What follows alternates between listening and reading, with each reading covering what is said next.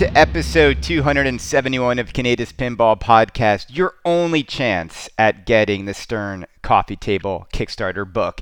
Um, ladies and gentlemen, what we're going to do on this episode is we're going to talk about Expo. We are just a few days away from Pinball Expo in Chicago. It happens this week, and there's always like a little bit of a buzz in the air before a pinball show. What I want to do on this episode is I want to give you my predictions for what I think is going to happen at Pinball Expo 2018. And I know it's a little premature to do this because we could simply just wait a few days and actually talk about what we see at Expo. But here's the good news we're going to do that too. And we're going to get some guests on the show who are at Expo to give us a firsthand account of what they saw at the show itself. So, what we'll normally do is we will go down the manufacturer list and we will talk about what we think will be their presence at Pinball Expo and what the takeaway will be uh, at this year's show. But before we do that, it wouldn't be Canada's Pinball Podcast if we didn't talk about more rumors and speculation. And one of the most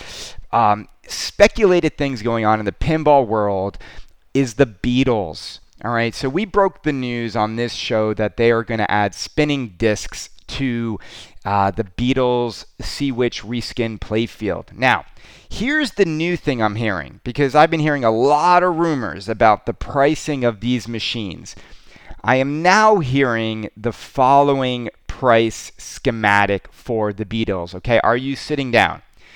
I'm hearing that the cheapest Beatles edition will be $10,000. Okay, so that's your Beatles premium. I am then hearing uh, the next price up will be $18,000 for the limited edition of the Beatles. And then the Diamond edition will be known as the Diamond 35. They're going to make a 100 of them at the price of $35,000. Holy crap, that's the same exact price as a Honda Civic Type R. Um, so, what do we think about this pricing? Now, look, these price rumors about the Beatles have been all over the map. Everywhere from Joe Kaminkow telling people that it's not going to be as expensive as Batman 66, all the way up to people saying it's going to be $50,000. Um, I, I, I find it hard to believe that any brand new pinball machine could actually have enough inside it to be the same price as a Honda Civic Type R. Okay? I just, I, I can't for the life of me fathom spending that much on a pinball machine. But we've seen crazier things because all you have to do is zoom out of the pinball hobby and start zooming into some other collectible hobbies. And all of a sudden, $35,000 doesn't even seem like a lot when you start looking at things like watches and wine and automobiles and you name it, you know, classic movie posters. If Ted was on the show, he'd be talking about classic movie posters. So, do you think that there will be a $35,000 Stern pinball machine? Um, look, I think most people hope not. So, here's the thing that I want to talk about when it comes to this, because I think there's a lot of ways to skin this whole thing. Do we feel that Beatles collectors, right, those who collect Beatles memorabilia, will be attracted to a pinball machine that cost $35,000. Okay, we're just going to use that as a hypothetical cost. Um, we didn't really see Star Wars fans go nuts for the Star Wars pinball machine. Now, someone said to me, well, that's because there's already been a few Star Wars pinball machines, and this will be the only, I believe, the only Beatles pinball machine that has ever come out. Um, so it's got that sort of rarity going for it or exclusivity. Now, here's the thing though I think people collect memorabilia uh, based on franchises and bands and movies that they absolutely love, and there's some nostalgia associated with the actual item they collect. Okay?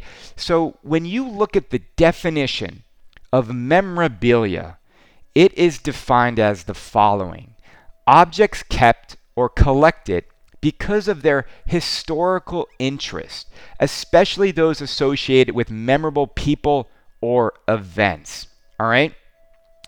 Okay, now, my whole thing is this it's one thing to spend a fortune on, let's say, a leather jacket worn by John Lennon, or John Lennon's piano, or Paul McCartney's guitar.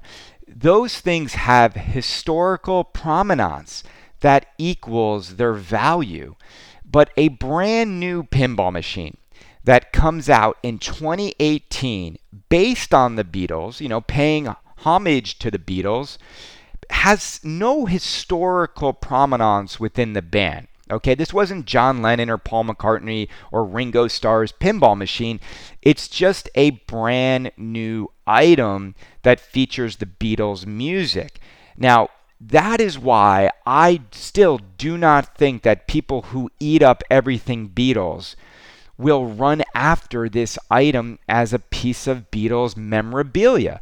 And I think it is much different, the Beatles and a Beatles pinball machine, than what we saw with Supreme and the Supreme pinball machine. Because Supreme is much different. The entire Supreme fan base that collects Supreme items, they are all about buying the latest and greatest new thing that Supreme puts out in the world. So Supreme is very much a modern phenomenon around collectability. You know, Supreme puts its name on a Metro card, a Louis Vuitton piece of luggage, uh, a boxing glove, a sneaker, a sweatshirt, a pinball machine. It doesn't matter to Supreme collectors. They literally will collect any of it just to have the rare items. I don't think we're going to see the level of crossover from Beatles fanatics and collectors to, to have to have these machines. Uh, and again, I think Star Wars is more of an indication of that. His Stern overshot with 800 LEs, and there really wasn't that kind of interest in it. All right. Also because the game wasn't very good. All right, how many people are talking about playing Star Wars these days? Nobody. There's like this whole thing, I'll talk a little bit later about it, but it's all about how, you know, the Stern games that are pretty recent games that you never hear anybody talk about. Well, let's just talk about it now. Like, when's the last time you heard anyone say anything about Aerosmith? When was the last time you heard anyone say peep about Kiss?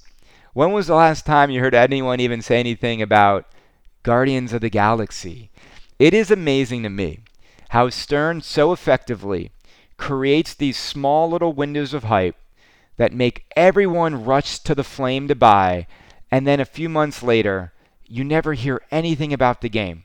They're just forgotten, and we're on to the next. Incredible marketing, a super genius approach, and they do it time and time again. Will it work for them on the Beatles? Will they be able to do this? Now, the other question is if this is true, if there is a $35,000 version, how do you make a game worth $17,000 more than the $18,000 LE?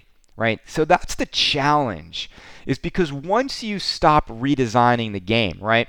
If nothing on the playfield is changing, like let's take Batman Super LE for example. If you're not changing the actual game, like there's no difference in code, there's no difference in gameplay, then you have to put thousands of dollars in value or perceived value in things like artwork, in things like the speakers, in things like the topper, in things like the cabinet, in things like the armor, all cosmetic stuff.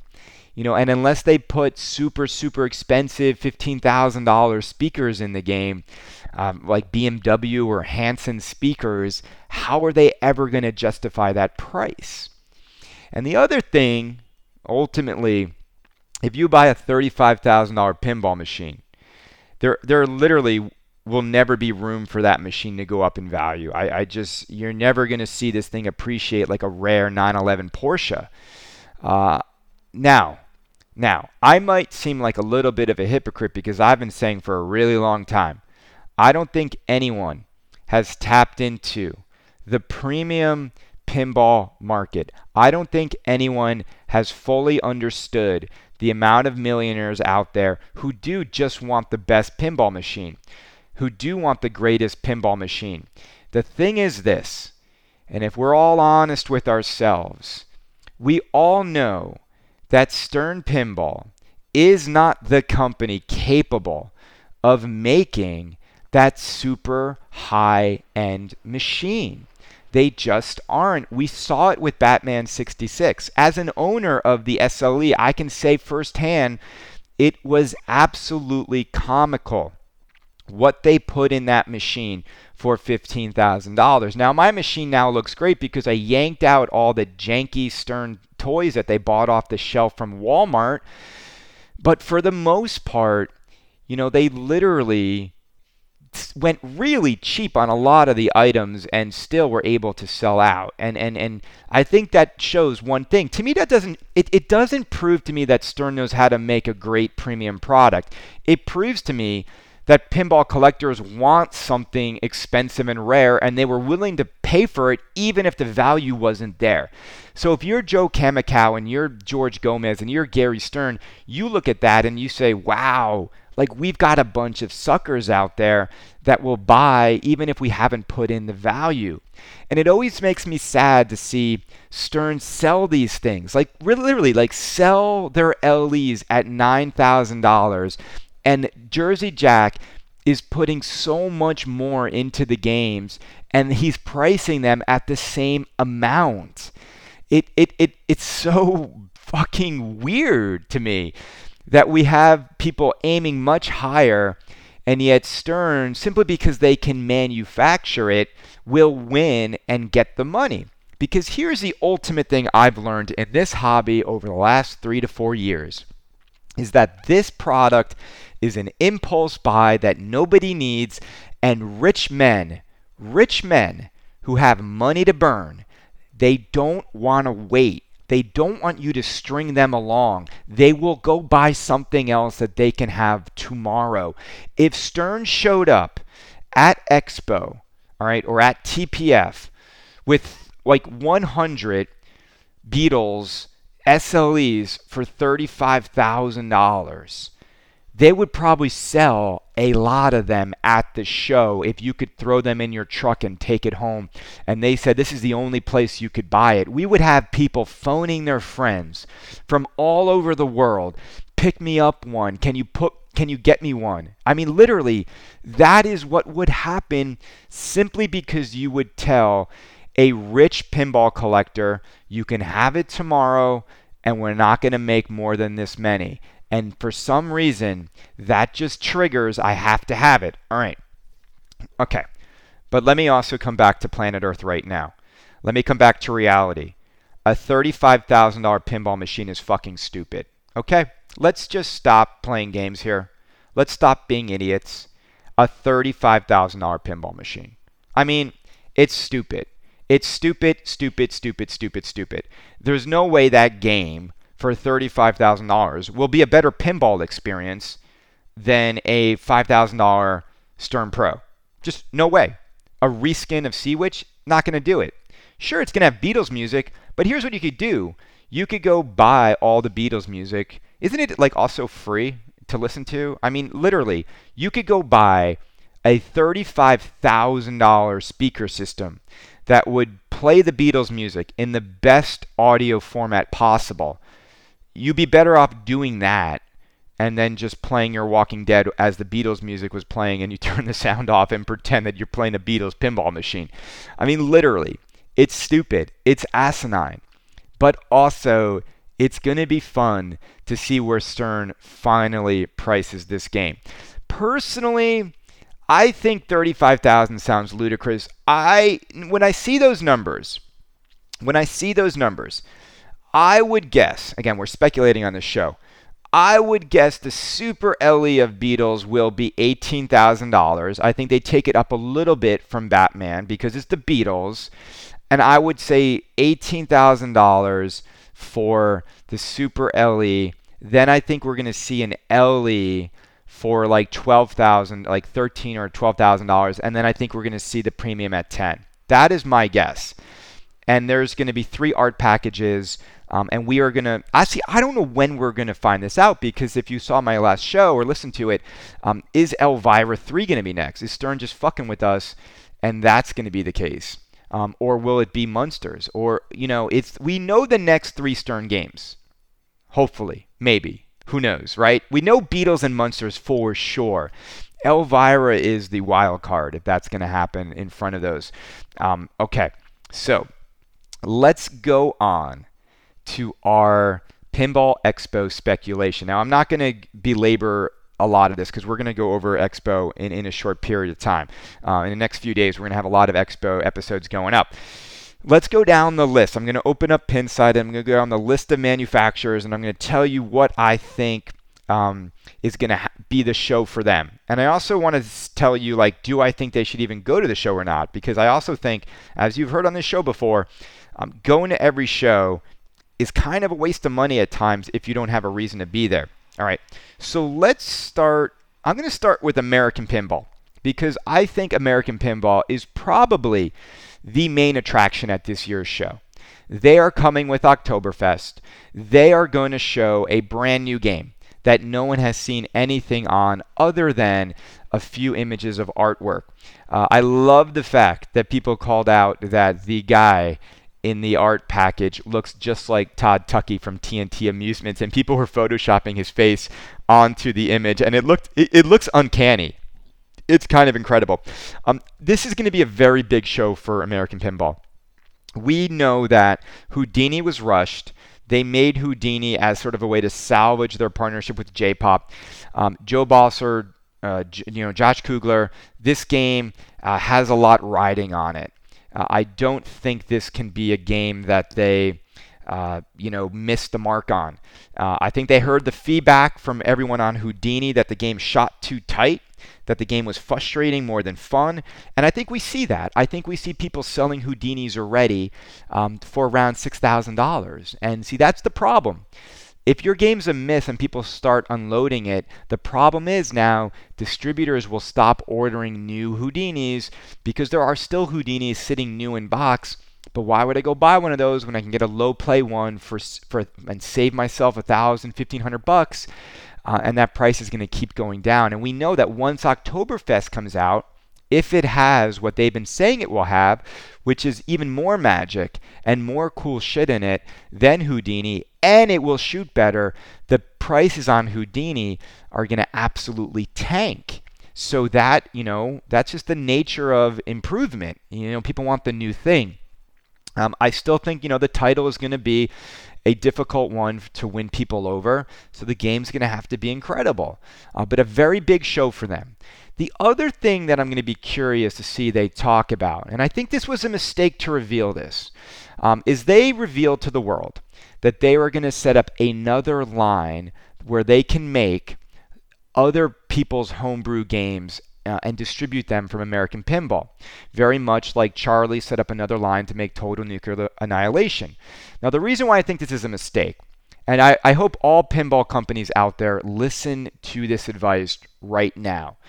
There's, there's a reason why Stern Pinball has like over 90% of the market. There's a reason why Stern Pinball creates the hype they do during each and every launch. There's a reason why Stern Pinball is so successful, and it's not just their manufacturing, it's also the fact that Stern Pinball keeps their trade secrets to themselves. They don't reveal their business plans to the rest of the world early on. They don't talk. They don't tell you jack shit.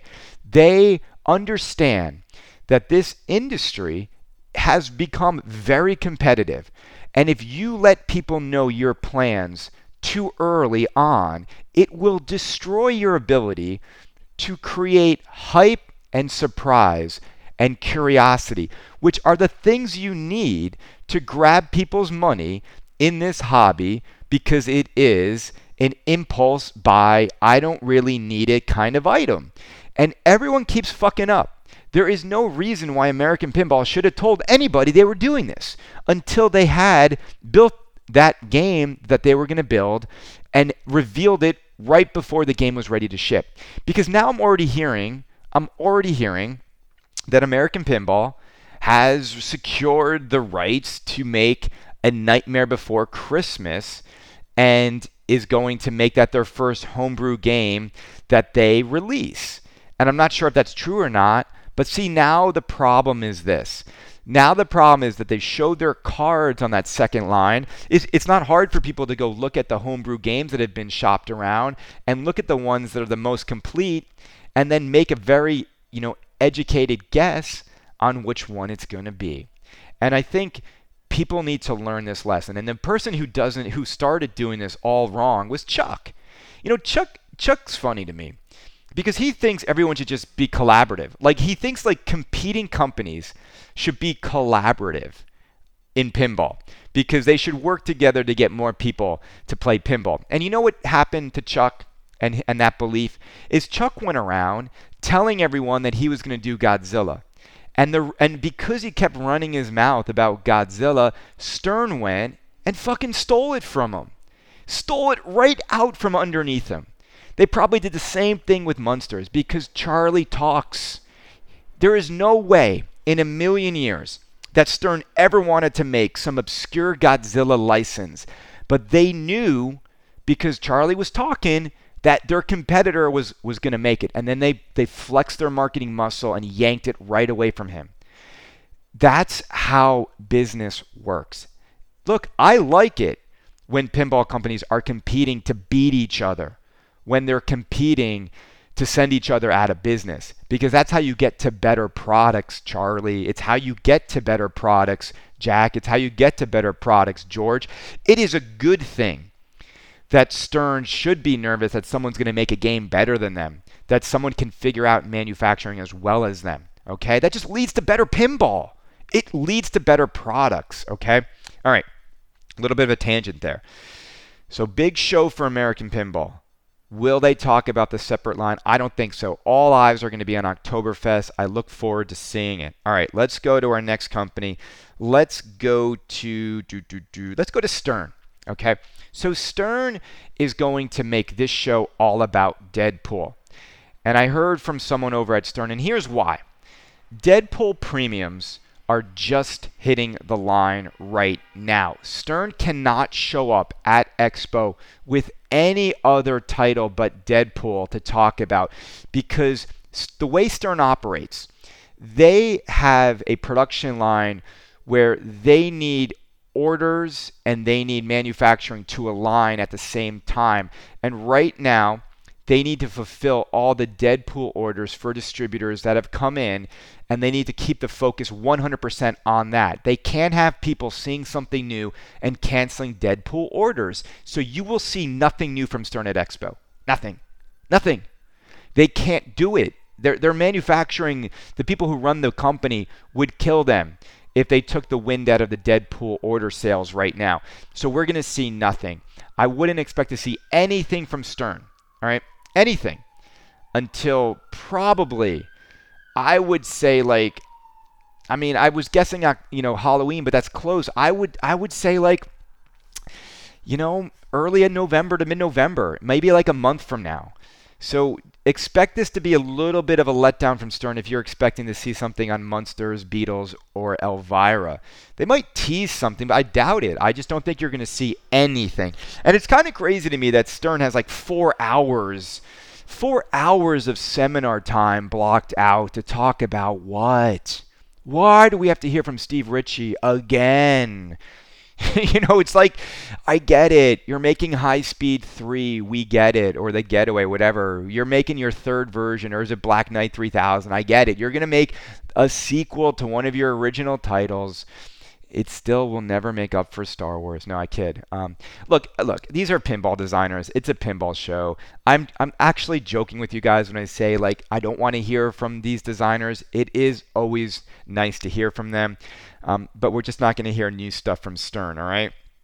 All right, let's go on to Multimorphic. Gerry will be there because Gerry is at every show for the last seven years. Um, you know, still curious to see how manufacturing's going. He's got to be looking at this whole pinball market and being like, fuck, like, fuck.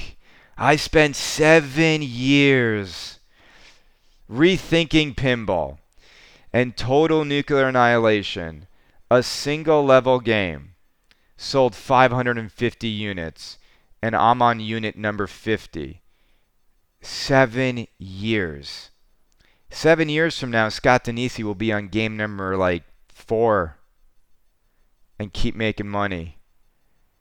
Gerry, gotta get the theme on that thing that moves it. You know it. You know I love you, brother. I love people who are ambitious. But man, gotta get gotta get a title that finally gets that game moving. And I think everyone agrees with that. All right. All right. What else is spooky pinball? Alice Cooper's Nightmare Castle at Expo. Um, I'm not. Sh- is Chuck going to Expo? I, sometimes they don't always go. Uh, I think Charlie, if he goes, it'll be to let people play Al- Alice Cooper's Nightmare Castle. Uh, I, you know, I don't really know why. Most of the spots are probably spoken for. Um, people are finally starting to get some games, but I think most of these games are, are going to operators right now. Um, you know, and look, we're gonna we're gonna get the obligatory. I just got at my Alice Cooper's Nightmare Castle, and it's the greatest game ever. I don't know what people are talking about. Every shot is makeable. Blah blah blah blah blah blah blah. Look, look, we hear the same thing from everyone who's a new buyer. Everyone who bought Deadpool, it's the greatest game ever. Everyone who bought Pirates, it's the greatest game ever. Everyone who's going to buy Alice Cooper Nightmare Castle is going to justify that's the greatest game ever.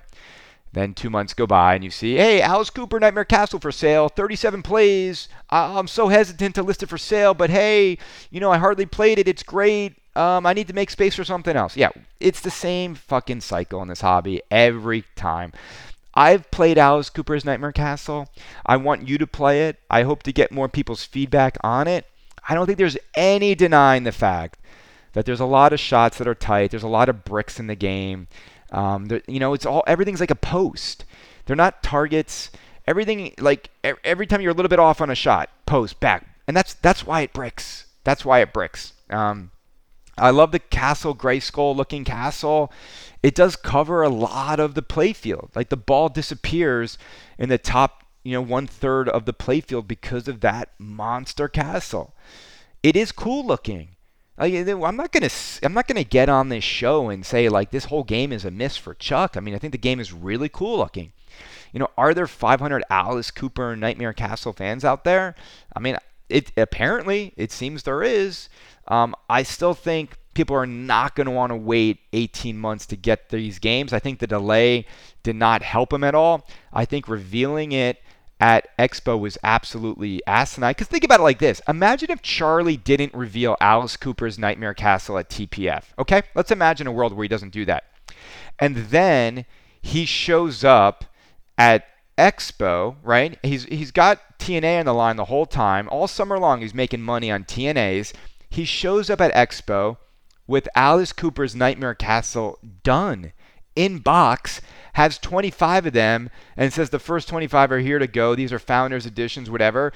And um, you know, and then they're on the line. So place your order now, non-refundable 1,000, and we're gonna build yours. He he would sell, he would sell them. He would sell them, and he would also sell them without making people wait eight months. He would have a better reveal. You know, the reveal at TPF was so bad. The game was like barely even like there's no no code in it. Why would you show your game so incomplete? What's the point? Like he didn't need to lock in those deposits because he had TNA sales left and right. So it just made no sense. I think he's learned a lesson. I think we're all going to learn lessons in this hobby. Show your game when you're ready to ship your game. If you don't do it that way, you're stupid. Like it's uh, Tony Montana. You're, you're, you're stupid in terms of marketing if you do it any other way. All right? All right. So are we going to see anything from Scott Danesi game number two? Uh, maybe he teases something. Uh, he can tease something. You know, the thing is, Scott doesn't need to be like worried that he's going to cannibalize Alice Cooper sales because Chuck locked people in. So I think there's going to be a little bit more freedom there. All right. Let's go on to Jersey Jack Pinball. Uh, Jersey Jack is going to be at the show. You know, he's going to do his presentation with Eric and the team at Jersey Jack. And look, Pirates is just shipping. And unlike Alice Cooper's Nightmare Castle, Jack needs to sell a lot of Pirates of the Caribbean, and he's going to um, be able to, you know, he's gonna, he doesn't have a limited run. You know, he's he's only making 250 collector's editions, but then he's got a thousand LEs, and then he's got the standards. And we all know Jack is going to make another edition once the LEs sell out, if they do sell out. I just don't see this game selling out, and I'll tell you why. And this just hurt Jack. Is unlike Stern, you know, Jack's delay was just crippling. It's been 12 months since he revealed this game. The hype is kind of dead. This doesn't mean it's not a great game for people. I'm hearing from owners that they love the game, and that's great. But it doesn't matter if your game is great a year after reveal. Like, there's another game that I'm hearing is so fucking good right now that everyone needs to rethink it. And I have to say this I've never had so many people come to me and say, look, I get it. And you were right when you talked about this game at the beginning. But if you play this game now, this game is, has sort of like under the radar constantly been polished and improved to the fact where it is probably now one of the greatest theme integrated pins of all time. And if you look at the price they're selling for now, it is unfucking believable that you can go get a Hobbit limited edition or Smaug edition for roughly around six to sixty-five hundred dollars. That game new was eighty-five hundred dollars, and a Hobbit. If you put a Hobbit next to a Deadpool Premium, or put a Hobbit next to a Total Nuclear Annihilation, right? Put a Hobbit next to a TNA and say you could get these for the same price right now. It's unbelievable.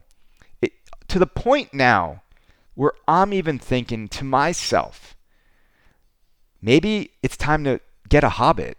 And, and it literally, now what sucks for Jack is uh, no one's going to go buy an $8,500 Black Arrow edition. Like he's not going to sell more new Hobbits because there are so many pristine and beautiful hobbits out there that you can get for sale. And it just goes to show when you just when when you don't make the game magical uh, you know you and you w- make people wait too long a game can become amazing but it'll never equate to more sales down the road. Like i don't think a lot of people are buying batman 66s i don't. I, I think the bad taste it left in people's mouths have led to like a freeze on sales and people are just like yeah cool fine. They, they still approach it with like negative sentiment. And the same thing will happen to pirates of the caribbean. I'm sure it's going to turn out to be a great game. I, I, I'm, I'm sure people in a home environment are going to play that game and absolutely love it because it's got the kind of depth that you can only appreciate in a home environment and you really need to study the rules and it's complex. It's not a it's not a game you can walk up and have immediate fun or know what you're doing. And that's the that's the thing that ails me when I play it. Is I go to a bar with 20 bucks and I'm like I, I just feel it's so confusing to me. And I'm sorry, I just don't want a tutorial or like a, a novel to figure a game out. I also don't care about the theme. I don't love the animations on it compared to the animations on The Hobbit and on Dialed In. Uh, you know, and so I just think it's a miss for me and, and, and just theme alone. Like I just don't care about the theme, and theme is very important. Uh, so I just don't think Hobbit's going to be that successful. And the other thing that's going to like really make sales hard is everybody knows that Willy Wonka is next. And that's the problem that Jack has is his secrets have been let out. And the reason why a lot of them got out is he just waited too long. People left the company, people talked. You know, but you know who talks the most? You know who talks the most? Jack himself. Jack tells people when he goes over their houses or has parties or travels to Australia, he tells people what he's making. I know Jersey Jack's next games. I've heard them all from like a variety of people. And you all know them too. We'll do a separate what's next from JJP show. But all that does is freeze people from jumping in with each new title. Okay, and that's that's not smart. All right, let's go on. So Jersey Jack's gonna have pirates there. We're not gonna see anything on Willy Wonka. Expect to see it be all about Pirates of the Caribbean. All right. All right. What do we got? We've got Chicago Gaming Company Monster Bash remake. Will it be there? It has to fucking be there. This game is the worst kept secret ever. It has to be there. This is it's their backyard. They're called Chicago Gaming Company. It's Chicago Expo 2018. All right, if they don't show up with their game after the huge delay from TPF, I mean, let's it's it's gonna happen. Um, I also think this game is going to it's going to be received. I, I, think lukewarm at this stage. I do. I, I think people will be like, "Cool, Monster Bash is great. It is a great game. There is nothing they have to do differently. The game is great. They remade a great game. You know, you're never going to hear me say Monster Bash isn't good. Don't ever let the other podcasts, because I've been letting some of these other dingbats like get into my head, who say like the game has no depth, the game has no depth. The game is perfectly balanced. It is perfectly balanced, and and and everyone who appreciates pinball knows that. Um, it might be boring to a few tournament players who who can get through it quicker than others, but how many of you out there are that good? Okay, so that's my point. Um, but I also think this game's coming out and people have played it for 20 years. And a lot of the collectors I know, they already have a Monster Bash. So are they really going to sell their Monster Bashes to go get the new one? I don't know. And a lot of the new guys, I just think they're into the new stuff. So I think Monster Bash is going to be a cool game. I just don't think it's going to sell as well as um, Medieval Madness did or Attack from Mars because, I, again, I just think there's more uh, there's more games out there now than there was when this company thought they could just be like a thorn in Stern's side. And, and now I think they have a lot more competition. And people will always want the new games. All right, who am I missing? We got, uh, let's see. Let's go to Deep Root Pinball. Um, Deep Root Pinball will be there. I've got nine minutes left on my battery life, so you're going to get nine more minutes of a podcast or less. So the thing with Deep Root is they're coming there. Robert's moderating the panel, uh, and they're going to talk. It's going to be the first time we see J-pop there in a long time. I think we're going to not see people bring out the pitchforks like they always threaten to do. Uh, it's probably smart that Robert's moderating this. He'll keep the peace. Uh, here's my advice for Deep Root, and I really hope they take this advice. I just wouldn't show anything. I don't even know why they're there, to be honest. And if I'm Robert, why show up to Expo? You've got your five days of Deep Root. You are now going up on stage to do what? You're going to talk about something that you should not reveal this early. You're not doing pre order dollars. You don't need people's money. You have this air of curiosity around your company that is super valuable to maintain.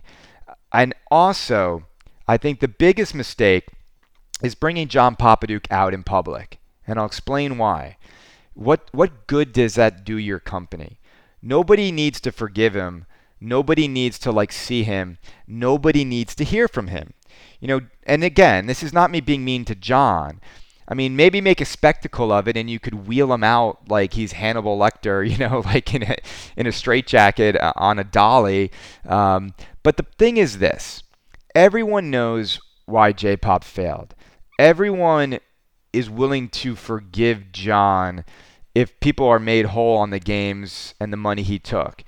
But the thing, the other part is look, he doesn't do any good for your publicly facing company. I mean, I work for companies all the time, Robert, multi billion dollar companies, where if their executive is not good or might say stuff that people don't want or is like a vitriolic or bipolar individual, you don't put him out there in public. Um, I think it's more valuable for Deep Root to just tell the world we've got a John Popadiuk. It's like we've got a cave troll. Like you've got J Pop, and he's locked in the basement of Deep Root in Texas, and his whole job is to come up with crazy ideas to me, that's the way I would tell people you have a J-pop. I just wouldn't have him out there. And so I know they're excited. I know there's a lot of enthusiasm at Deeproot, and I'm excited for these guys. I can't wait to see these guys.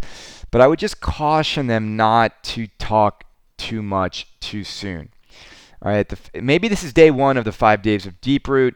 I don't know. But I think they should really figure out how they're going to get manufacturing of these exciting exciting titles they're working on because I think the day they show you a game is the day that game should be in a box ready to go to somebody. I think if they do a reveal that is months ahead of manufacturing, they're going to fall into the same trap that everyone falls into. It's one thing to make a prototype that you're excited about. It's another thing when you get 500 orders for that prototype and you have to actually get people their games. Okay? I'm, I'm, I'm rooting for these companies. I'm deep rooting for them. Uh, but I want them to do it right. And I think there's enough examples of how to do it right. But I think what cripples all of these new companies, it's one thing. It's one thing that makes Chuck get up there at TPF eight months before he knows his game is ready. It's one thing that makes Jack get up there 12 months before it's ready. 12 months. He knew he had engineering issues. He knew he was the, the line wasn't anywhere near ready. You know, it's one thing that had J-pop taking everyone's dollars. It's one thing. Okay? It's ego. Ego is the most dangerous thing in this hobby. Ego leads these men to feel like they need to be on stage with a mic telling you all the great things they're going to do because they love the attention and they love the pats on the back they get and they love the limelight. Barry and Yop, ego driven people. Andrew Heighway, ego driven. Andrew Heighway told people he was going to make 500 games a month before he ever made a single game.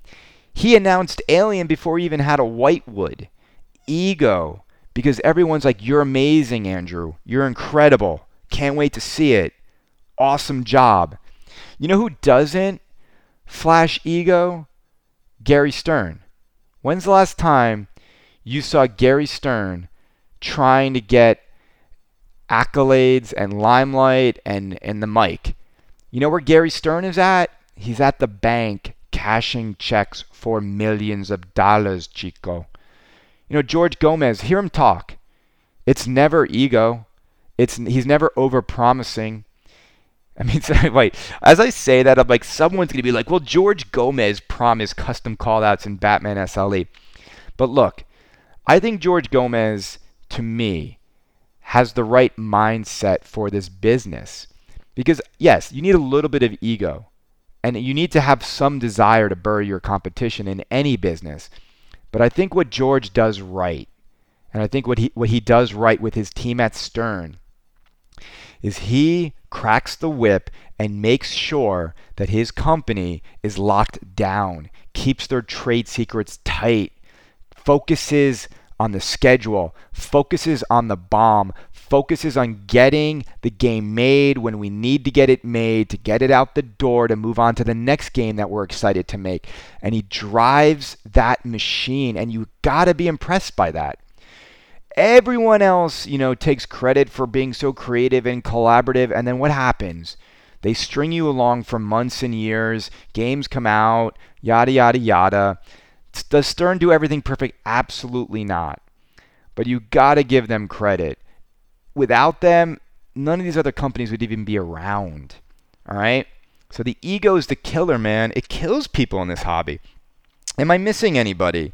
Let's see. I think I've hit everybody. My battery's about to die. Um, Multimorphic Chicago Gaming Dutch. There's no Dutch news. Come on, guys. It's over. Stick a fork in it. Uh, I hope Barry and Yop will sell the game to American Pinball to make on their line. I think that would be a smart move. Um, do, do, do, do, do, do, do, do. Did, I feel like I'm gonna like forget someone and they're gonna get mad at me. Um, I, you know, the, like we got like the Pinball Circus guys making Kingpin. Uh, what a great reveal they did. Five years from now, we'll probably get one of those games out the door. You know, two guys in a garage. Cool, you're making it. Why'd you tell people about it? Makes no sense. Cool, pointless, bad marketing, once again, in the pinball world. You know, guys, super simple. Make your fucking game. Okay? Make your game. Then show it, then take money, then profit. That's how you do it. Have a good day, everybody. We'll talk to you real soon.